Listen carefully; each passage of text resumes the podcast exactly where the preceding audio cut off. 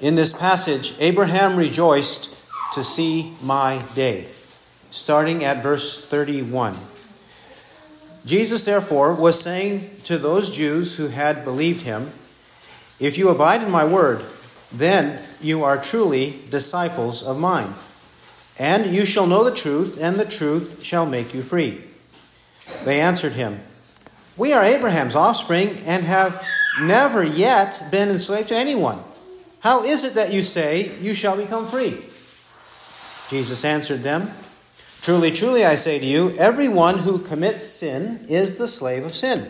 And the slave does not remain in the house forever, the Son does remain forever. If therefore the Son shall make you free, you shall be free indeed. I know that you are Abraham's offspring, yet you seek to kill me, because my word has no place in you. I speak the things which I have seen with my father, therefore you also do the things which you heard from your father. They answered and said to him, Abraham is our father. Jesus said to them, If you are Abraham's children, do the deeds of Abraham. But as it is, you are seeking to kill me, a man who has told you the truth, which I heard from God. This Abraham did not do. You are doing the deeds of your father. They said to him, We were not born of fornication. We have one Father, that is God. Jesus said to them, If God were your Father, you would love me. For I proceeded forth and have come from God, for I have not even come on my own initiative, but He sent me. Why do you not understand what I am saying? It is because you cannot hear my word. You are of your father, the devil, and you want to do the desires of your father. He was a murderer from the beginning and does not stand in the truth because there is no truth in him. Whenever he speaks a lie, he speaks from his own nature, for he is a liar and the father of lies. But because I speak the truth, you do not believe me. Which one of you convicts me of sin? If I speak the truth, why do you not believe me? He who is of God hears the words of God. For this reason you do not hear them, because you are not of God. The Jews answered and said to him, Do we not rightly say that you are a Samaritan and have a demon? Jesus answered, I do not have a demon, but I honor my Father, and you dishonor me. But I do not seek my glory. There is one who seeks and judges. Truly, truly, I say to you, if anyone keeps my word, he shall never see death. The Jews said to him, Now we know that you have a demon. Abraham died, and the prophets also, and you say, If anyone keeps my word, he shall never taste of death? Surely you are not greater than our father Abraham, who died. The prophets died too. Whom do you make yourself out to be? Jesus answered, If I glorify myself, my glory is nothing. It is my Father who glorifies me, of whom you say, He is our God. And you have not come to know him. But I know him. And if I say that I do not know him, I shall be a liar like you.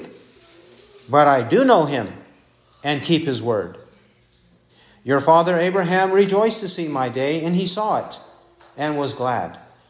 The Jews therefore said to him, You are not yet fifty years old, and have you seen Abraham? Jesus said to them, Truly, truly, I say to you, before Abraham was born, I am. Therefore they picked up stones to throw at him, but Jesus hid himself and went out of the temple. Amen. Let's pray, shall we? Our Heavenly Father, we appreciate this word of God. We know it is your word, it's our life, it's truth, it teaches us the way of righteousness. We pray, Lord, that we will embrace the highway of holiness and the path of righteousness. We want to, Lord, be more like Christ. We want to stand firm in the faith and we want to be true believers, and we want to, Lord, proclaim the true gospel to others and to proclaim it faithfully. Teach us, Lord, from this how we ought to interact with those who reject, who deny, who blaspheme, who slander the name of Christ and even us. May we stand firm with courage, with boldness to proclaim your word. In the name of Christ, amen. In verse 31, the Apostle John has been teaching us, he's been teaching and showing us that it is possible for people to have a superficial faith, a belief in Christ that is not a true belief. In verse 31, he said, Those Jews who had believed him. Whatever Christ had been preaching earlier, by verse 31, those Jews believed what Christ preached. However, he shows us from this passage it wasn't a real faith, it was not a true faith, it was not a genuine faith, it was a superficial faith. It was a faith that was on the surface only. He's showing us that from in the rest of this chapter. We've already seen some evidence of it in the previous part, that is in verses 31 to 47. We just read that part, and it is quite obvious that true believers would never attack Christ and speak of Christ in the way that they did. Well, we continue with this illustration of how they are not true believers, and in fact, they deny the things that Christ says. They deny his identity, they deny his ministry, they blaspheme him, they blaspheme God the Father, and they even seek to put him to death. Verse 48 The Jews answered and said to him, Do we not rightly say that you are a Samaritan and have a demon? These unbelievers, or bogus believers, these unbelievers now attack Christ because of what he's been saying about the truth and them being of the devil. So now they are accusing him of being of the devil both of being a Samaritan and having a demon. That is, a Samaritan, he had a mixed religion. He mixed some things from the Old Testament with paganism, and he lived in a region north in the northern part of Israel that was disdained by the Jews who lived in the southern part of Israel. Even the Samaritans had a mixed race or mixed ancestry because when the Assyrian Empire destroyed that northern part of Israel, many Assyrians or others in the empire came and migrated in that northern part, and the Jews there intermarried with them. And so the Samaritans are a mixed race. They are not purely Jewish. So they use that insult to be a Samaritan against Christ. They not only do that, but where did the Samaritans get their false religion? From Satan. And therefore they say, You have a demon. So the demons, or Satan, who influenced the Samaritans to have a mixed religion, a false religion, that has some elements of the truth from the Old Testament, but not all of it, they're accusing Jesus of being a demonic Samaritan. The Samaritans being influenced by Satan, the devil, so Jesus is one of them. They know he's really a Jew, but they heap this insult against him that he's a demonic Samaritan. Well, Jesus answers that. He answers it going to the root of the issue, that is, the demonism or Satan, in verse 49. Since that was the recent exchange in the previous paragraph, Jesus accuses them of being of the devil, and then they accuse him of being of the devil. Jesus answers them and proceeds. Verse 49 Jesus answered, I do not have a demon, but I honor my Father, and you dishonor me. He categorically rejects having a demon, being demon possessed, influenced by the devil, controlled by the devil. Jesus is not that way. There can be no proper association with the character of Christ and the devil. It's mutually exclusive. They are in separate categories. Either one is for Christ or he is for the devil. Jesus says he's not having a demon, he does not um, have the devil possessing him, controlling him. So if he's not, then who is? They are, like he said in verse 44 You are of your father, the devil, and you want to do the desires of your father. He was a murderer from the beginning and does not stand in the truth because there is no truth in him. Whenever he speaks a lie, he speaks from his own nature, for he is a liar and the father of lies. But because I speak the truth, you do not believe me. Whenever Jesus spoke the truth, they rejected it. And because they reject the truth, automatically we know they belong to the devil. Not Christ, but they do. Further, he says, I honor my Father, and you dishonor me. His whole ministry was to honor the Father. And he attached his ministry to the Father, such as in verse 42 If God were your Father, you would love me, for I proceeded forth and have come from God, for I have not even come on my own initiative, but he sent me. That means that if Christ is there to honor the Father and they dishonor Christ, they're also dishonoring God the Father. There is no way to love God, to know God, to fear God, to believe in God, to say that God is in harmony with us unless we are in harmony with Christ. It must be that way. We must honor Christ and never dishonor him. Verse 50. But I do not seek my glory. There is one who seeks and judges. Jesus means he's not after some kind of sinful, selfish pursuit of his own glory. He did not come that way. He came to do the will of the Father, to always do that which is pleasing to the Father. Verse 29, John 8 29. I always do the things that are pleasing to him. He came to please the Father. He came to do the will of the Father. Therefore, he wasn't seeking for his own glory in some uh, selfish, self centered way. He was not about that. There is one who seeks and judges. On the other hand, God the Father, He is going to seek for that which is right and true, and He who is on His side and who's not on His side. And on that day of judgment, God will judge. He will judge the wicked, all unbelievers, especially those who came to the knowledge of the truth, who heard the knowledge of the truth and rejected it, such as they. Verse 51 Jesus proceeds to offend them.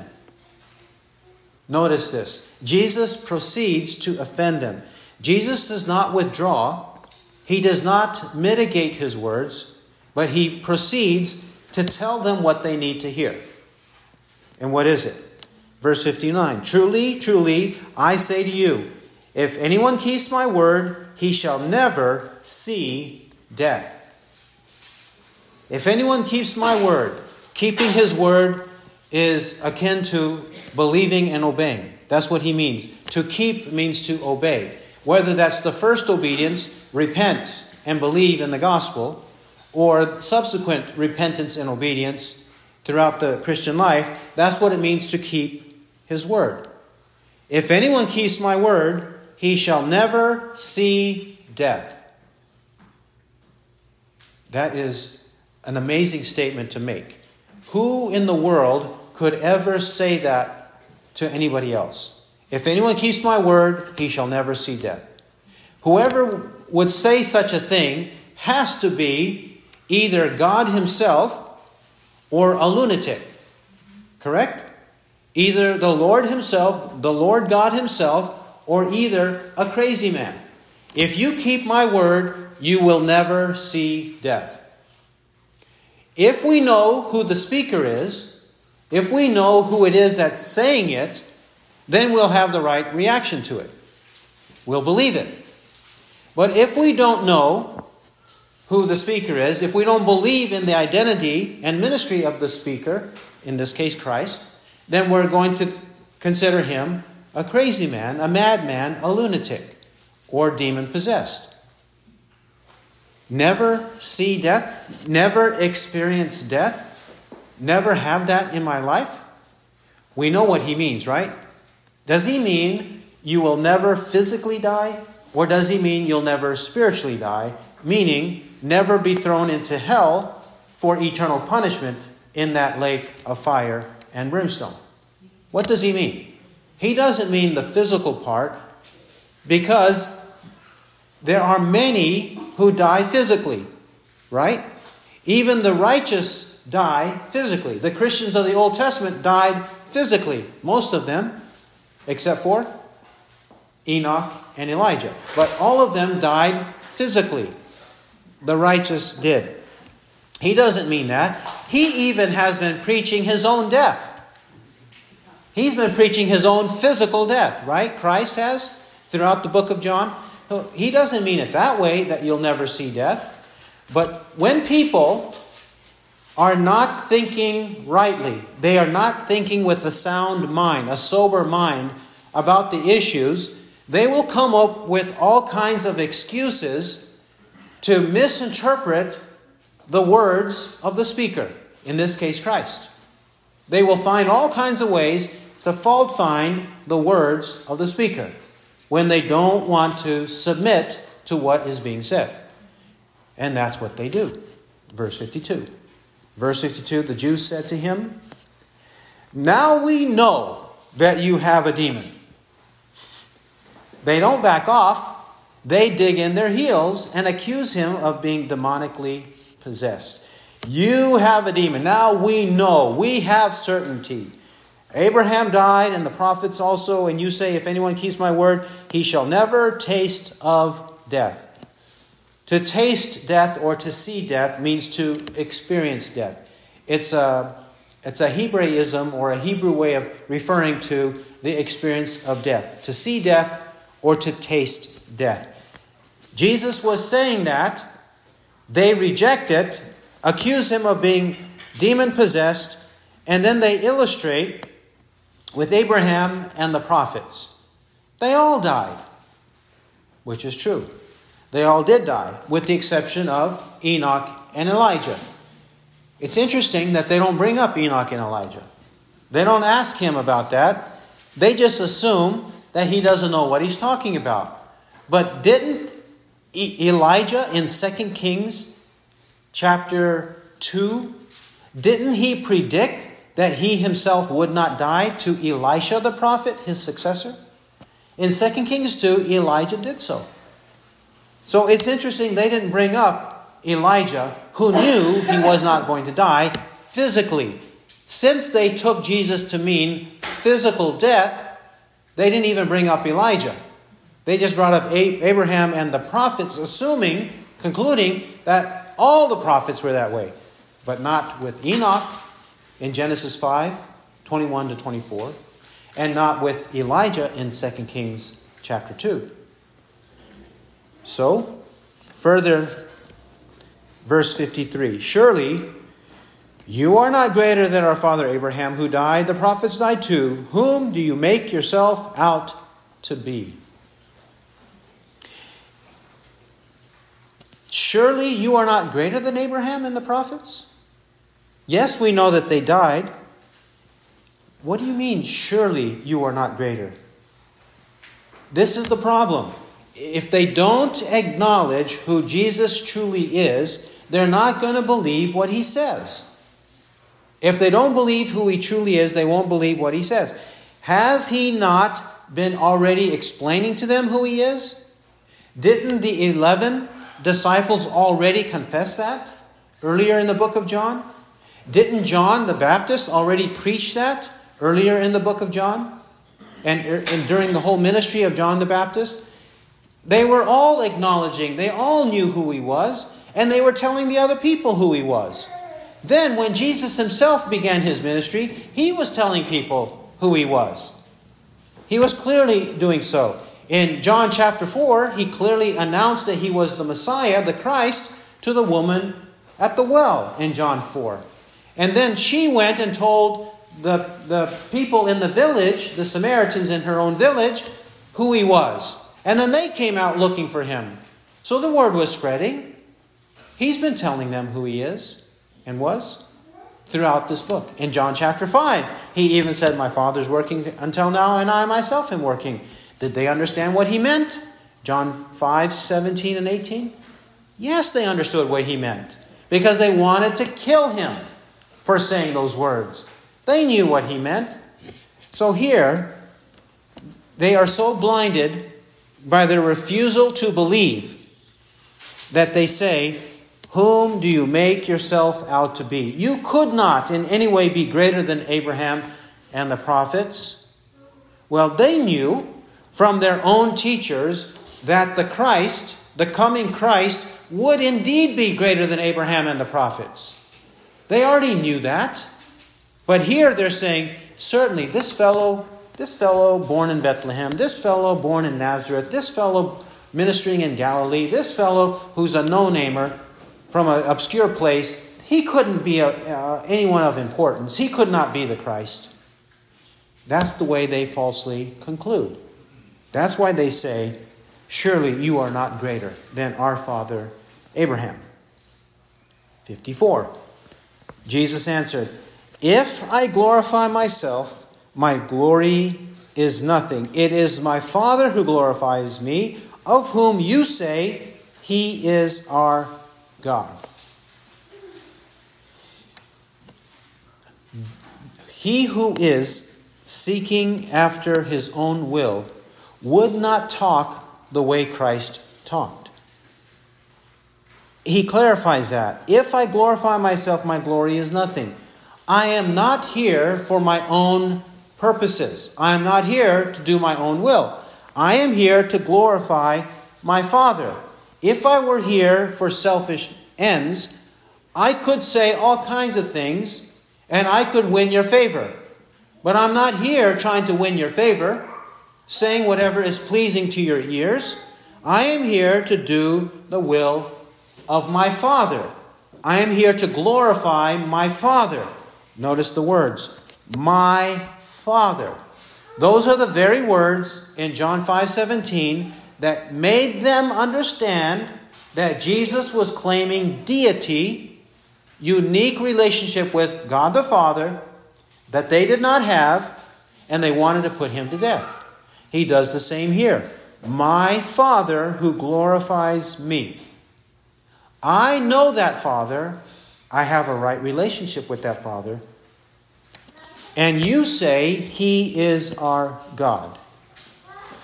So now the problem. If Jesus belongs to God the Father, and they claim to belong to God the Father, why is it that they're fighting each other? Why is it that there is this contention? Why is it that Jesus has to go on and on to explain the truth to them, but they refuse to believe the truth? They refuse to believe him. Why does it go on and on? The answer, verse 55. And you have not come to know him, but I know him. You have not come to know him. You claim to know God. You claim to be the physical and spiritual descendants of Abraham, but you're not. You have not come to know God. I do know God, you don't know God. That's why the contention is there. That's why they refuse to believe the true word. And further, not only does Christ say why it is they don't believe, but no, notice this. They insulted him, and now he's throwing it back on them. And if I say that I do not know him, I shall be a liar like you. But I do know him and keep his word. Who is the liar? If you have two assertions diametrically opposed to each other, Somebody's telling the truth and somebody's telling a lie, right?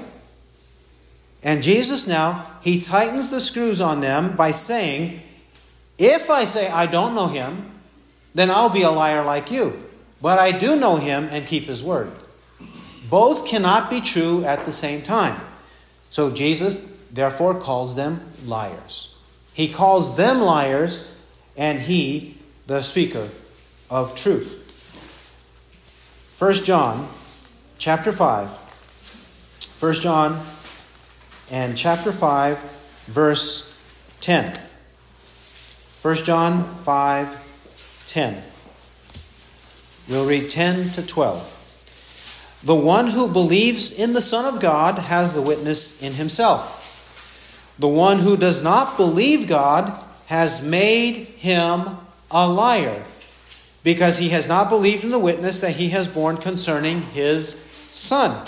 And the witness is this that God has given us eternal life, and this life is in his Son. He who has the Son has the life. He who does not have the Son of God does not have the life. God has witnessed, God has testified, God has spoken the truth. He has spoken this truth by the word of Christ. Christ was speaking to them, telling them the truth. So either they believe Christ, and if they believe Christ, they believe God, or they disbelieve Christ, they refuse to believe in Christ, and if they refuse to believe in Christ, they make Christ a liar, and by that they make God the Father a liar. So who is the liar? Is the liar the one who refuses to believe the truth? Or is it God? Or is it Christ? Who is the liar?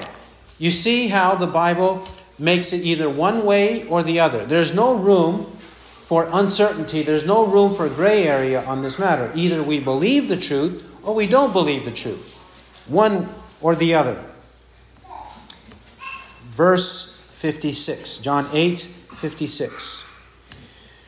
Your father Abraham rejoiced to see my day, and he saw it and was glad.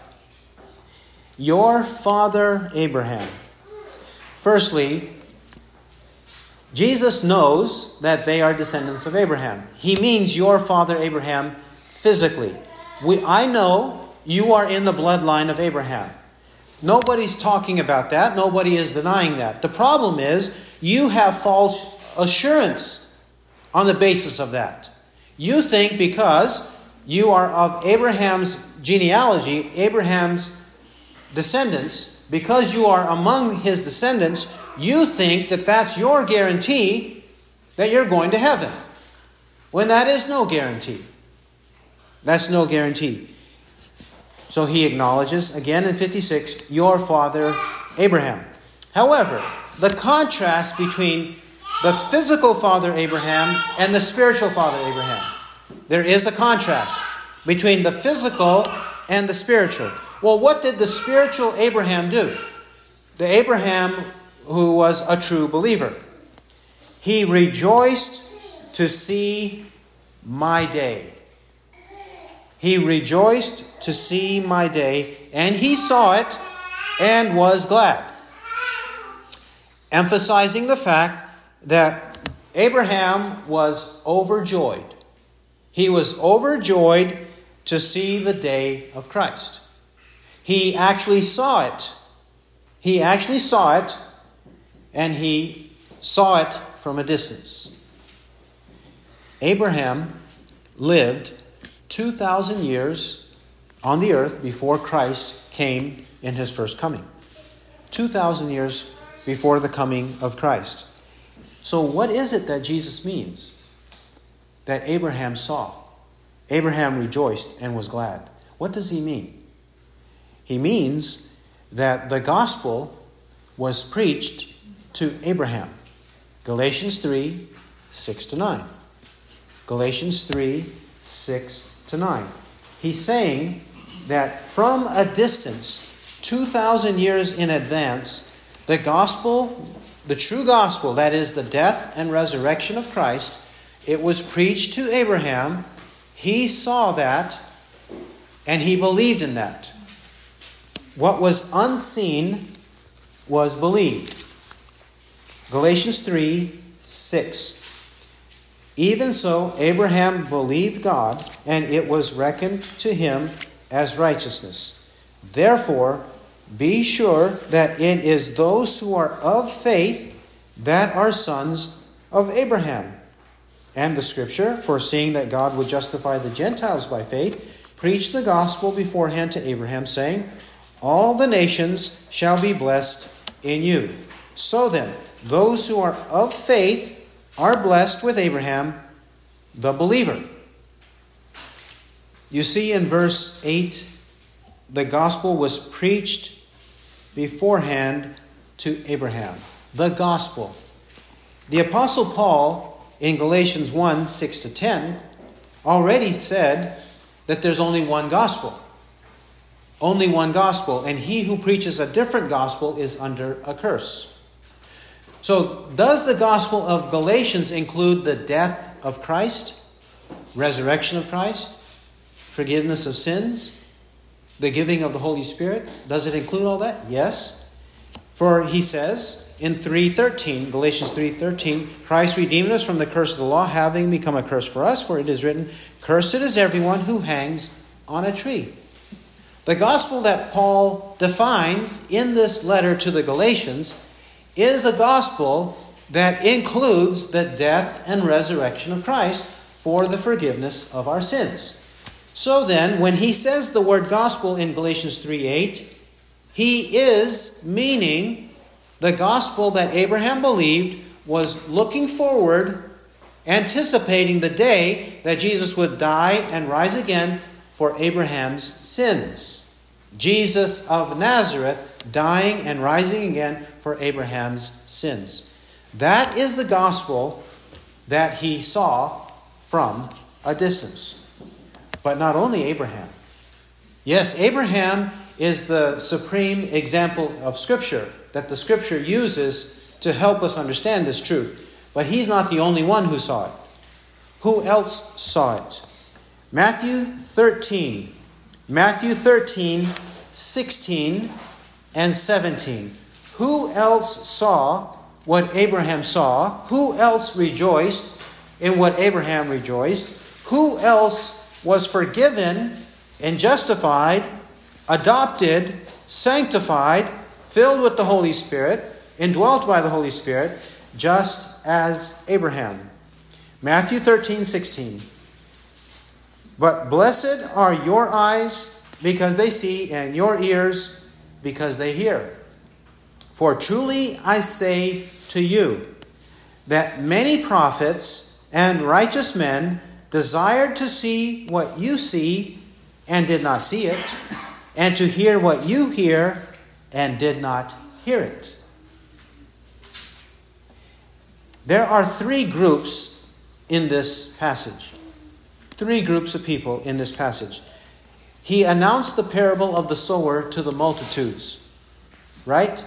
To the multitudes, the parable of the sower. The multitudes did not comprehend what he was talking about.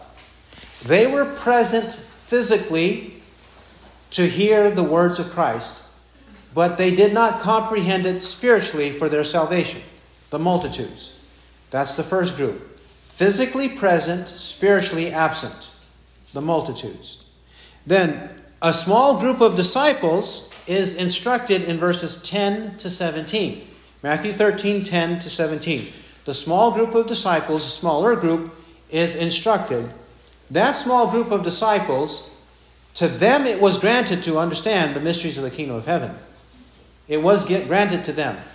They experienced hearing the words of Christ physically, audibly, and spiritually, they believed it. The present group of small disciples, small group, they heard it physically, they believed it spiritually. But then there's a third group Jesus means here. Verse 17 Truly I say to you that many prophets and righteous men desired to see what you see and did not see it, and to hear what you hear and did not hear it. What is it that the many prophets and righteous men desired? Why would they desire it? Because they saw it from a distance, they heard it from a distance, they believed it spiritually, but they didn't actually hear Jesus on the earth preaching and teaching. They didn't actually see Jesus on the earth performing miracles and vindicating himself by his death and resurrection. They didn't see those things, but they saw those things spiritually from a distance, but not physically. They are the many prophets and righteous men, which includes Abraham, but many others. They are the ones who believed in this one gospel. One gospel from Genesis to Revelation. Jesus meant that. That Abraham rejoiced to see my day, and he saw it and was glad. The Jews don't understand this.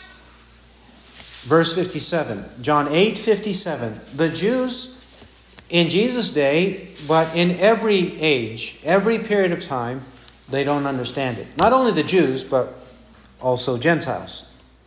They don't understand, they don't believe it. Verse 57 The Jews therefore said to him, You are not 50 years old, and have you seen Abraham? It's true, Jesus was not yet 50 years old. He was above 30 years old. He was about 33 years old about this time. So he wasn't 50. They use a round number. You're not even 50. How could you see Abraham, who was living 2,000 years ago? The reason they say this has to do with how in the world did Abraham hear the gospel back then if he never physically saw Christ and he only anticipated what Christ would do by dying and rising? How did he hear about it in the first place? Who told Abraham? Who taught Abraham? Jesus implies that he himself did. He implies it and then explicitly he says so in verse 58. Verse 58 Jesus said to them, Truly, truly, I say to you, before Abraham was born, I am. Before Abraham was born, I am. He didn't say, Before Abraham was born, I was born. He didn't say before Abraham was born, I was. He does not say before Abraham was born, I have been born, or anything like that, or I had been born. Nothing of that sort. He uses this curious little phrase, I am. It's curious because nobody speaks that way. Nobody asserts himself that way. We wouldn't do that. If we were speaking properly, we would not say, I am. We would say, Before Abraham was born, I was born. So forth. We would say something like that. Why then did Jesus say, I am? And why is it that they're offended, verse 59, that they want to kill him? The reason is Jesus is teaching that he is the I am of Exodus chapter 3. 14 and 15. He is teaching that. Let's turn to that passage. Exodus chapter 3. This is the well known burning bush incident. Moses is in the desert.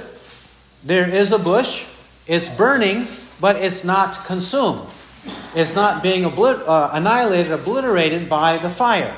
It's still in its normal condition, though there is a flame there. It's a flame, it's a blaze, but it's not being consumed. Well, who was there speaking to Moses from the burning bush? Who was there in the burning bush speaking to Moses? It says in chapter 3, verse 1 Now Moses was pasturing the flock of Jethro, his father in law, the priest of Midian, and he led the flock to the west side of the wilderness and came to Horeb, the mountain of God. And the angel of the Lord appeared to him in a blazing fire from the midst of a bush. And he looked, and behold, the bush was burning with fire, yet the bush was not consumed. So Moses said, I must turn aside now and see this marvelous sight, why the bush is not burned up. Verse 2 says, The angel of the Lord. The angel or messenger of the Lord. This angel, we will see, is the Lord Himself. The messenger is the Lord Himself.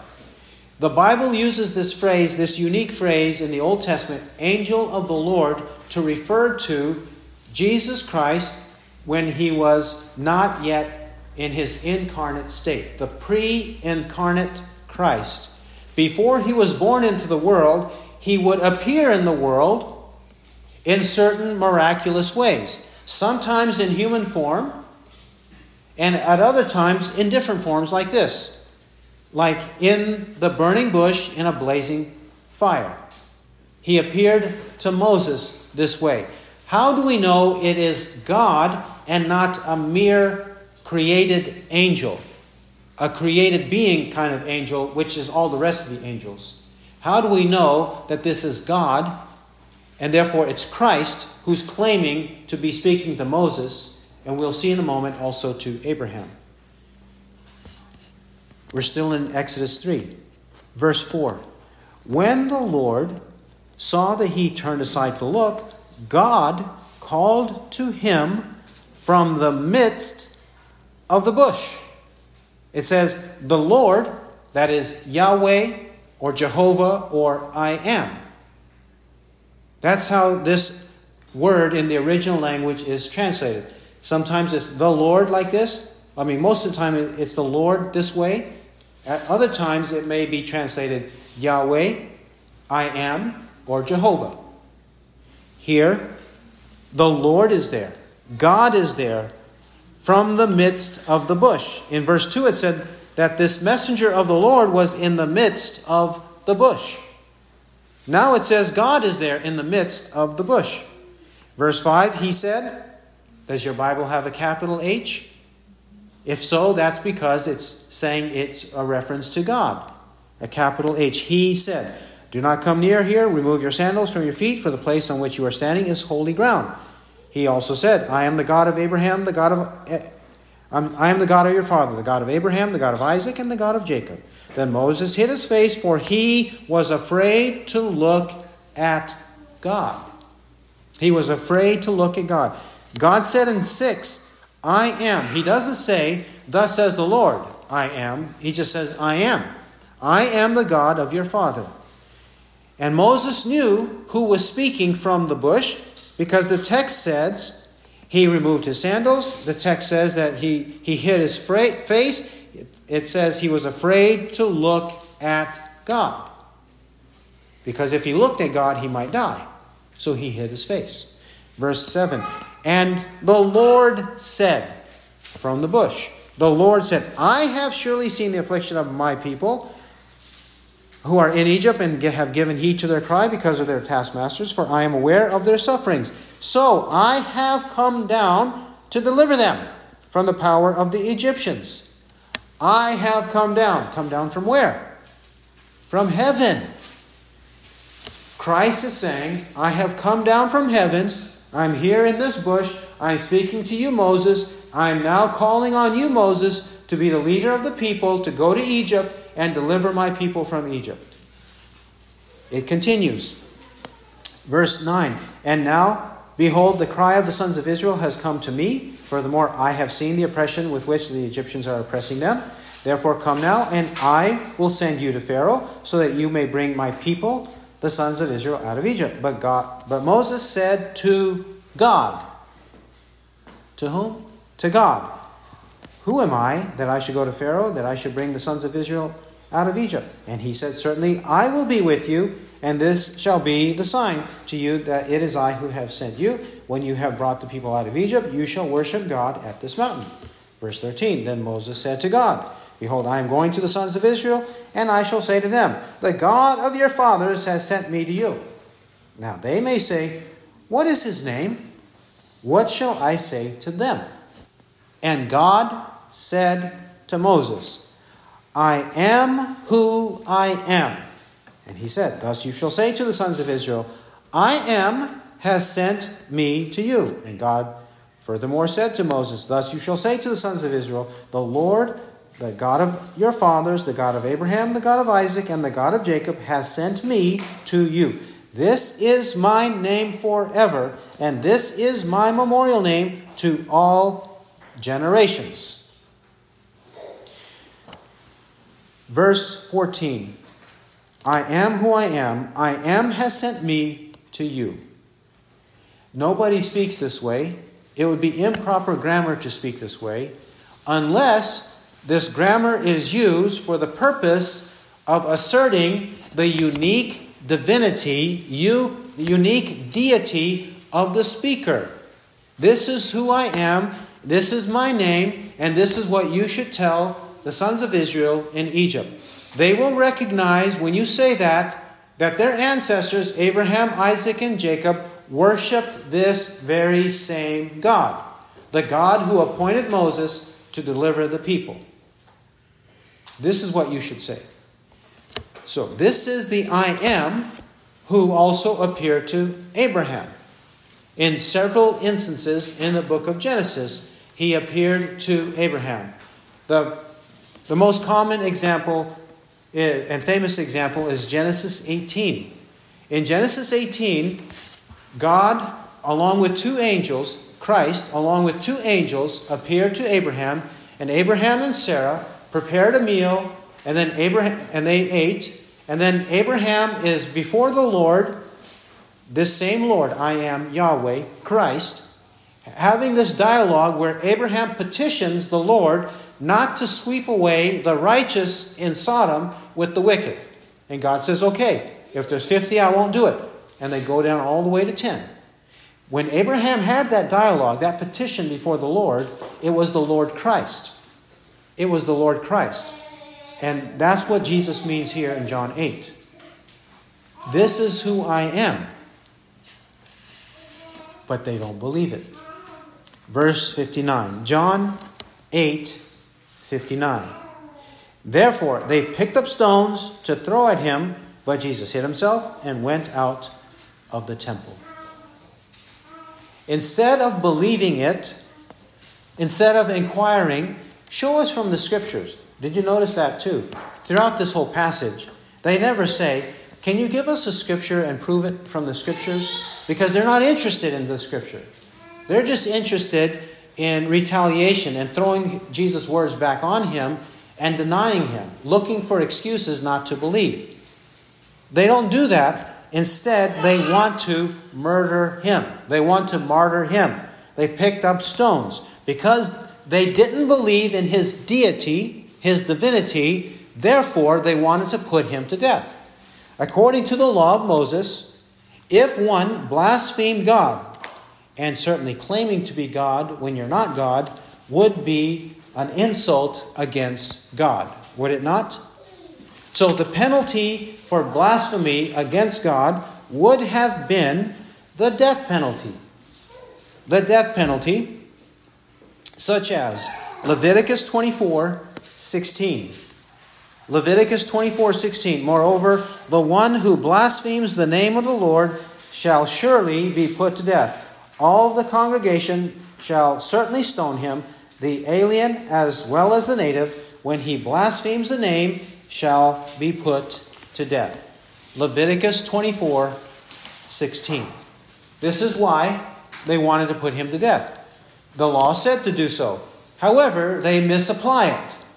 If Jesus is actually God, they should not put him to death, but they should honor him, worship him, believe in him as God in human flesh, who came to die for their sins. Since they reject that, they retaliate by seeking to put him to death. But Jesus hid himself and went out of the temple. When the right time comes, Jesus will die. When the right time comes, Jesus will not resist arrest.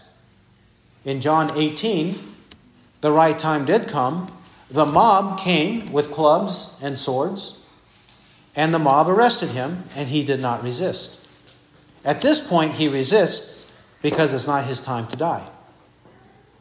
Remember, John, he constantly says, For his hour had not yet come. Which means, at the right time, at the appointed time of God the Father, he will die. In the meantime, he resists persecution, he resists being put to death. Well, what have we learned from this passage? We have learned that the unbelievers, they will rail against the truth and the messengers of truth. They will say all kinds of harsh things. They will taunt us. They will mock us. They will do the, these things to us when we speak the truth. But what should we do? Should we cower in fear? Should we run away? Should we mitigate the truth? Or just speak it as it is? We should speak it as it is, just as Christ our Lord did. Furthermore, we have to make clear to them that there is always a distinction between that which is true and that which is false. If two people are speaking on a matter, they both cannot be true at the same time if they contradict each other. If they contradict each other, somebody's telling the truth and somebody's telling a lie. We can't have it both ways. Jesus did not let that happen. We cannot let that happen. We're supposed to follow Christ, are we not? If you love me, you will keep my commandments. I have given you an example that you should walk in my footsteps. He gave us an example that we should be just like him. We must make distinctions, either for righteousness or for wickedness.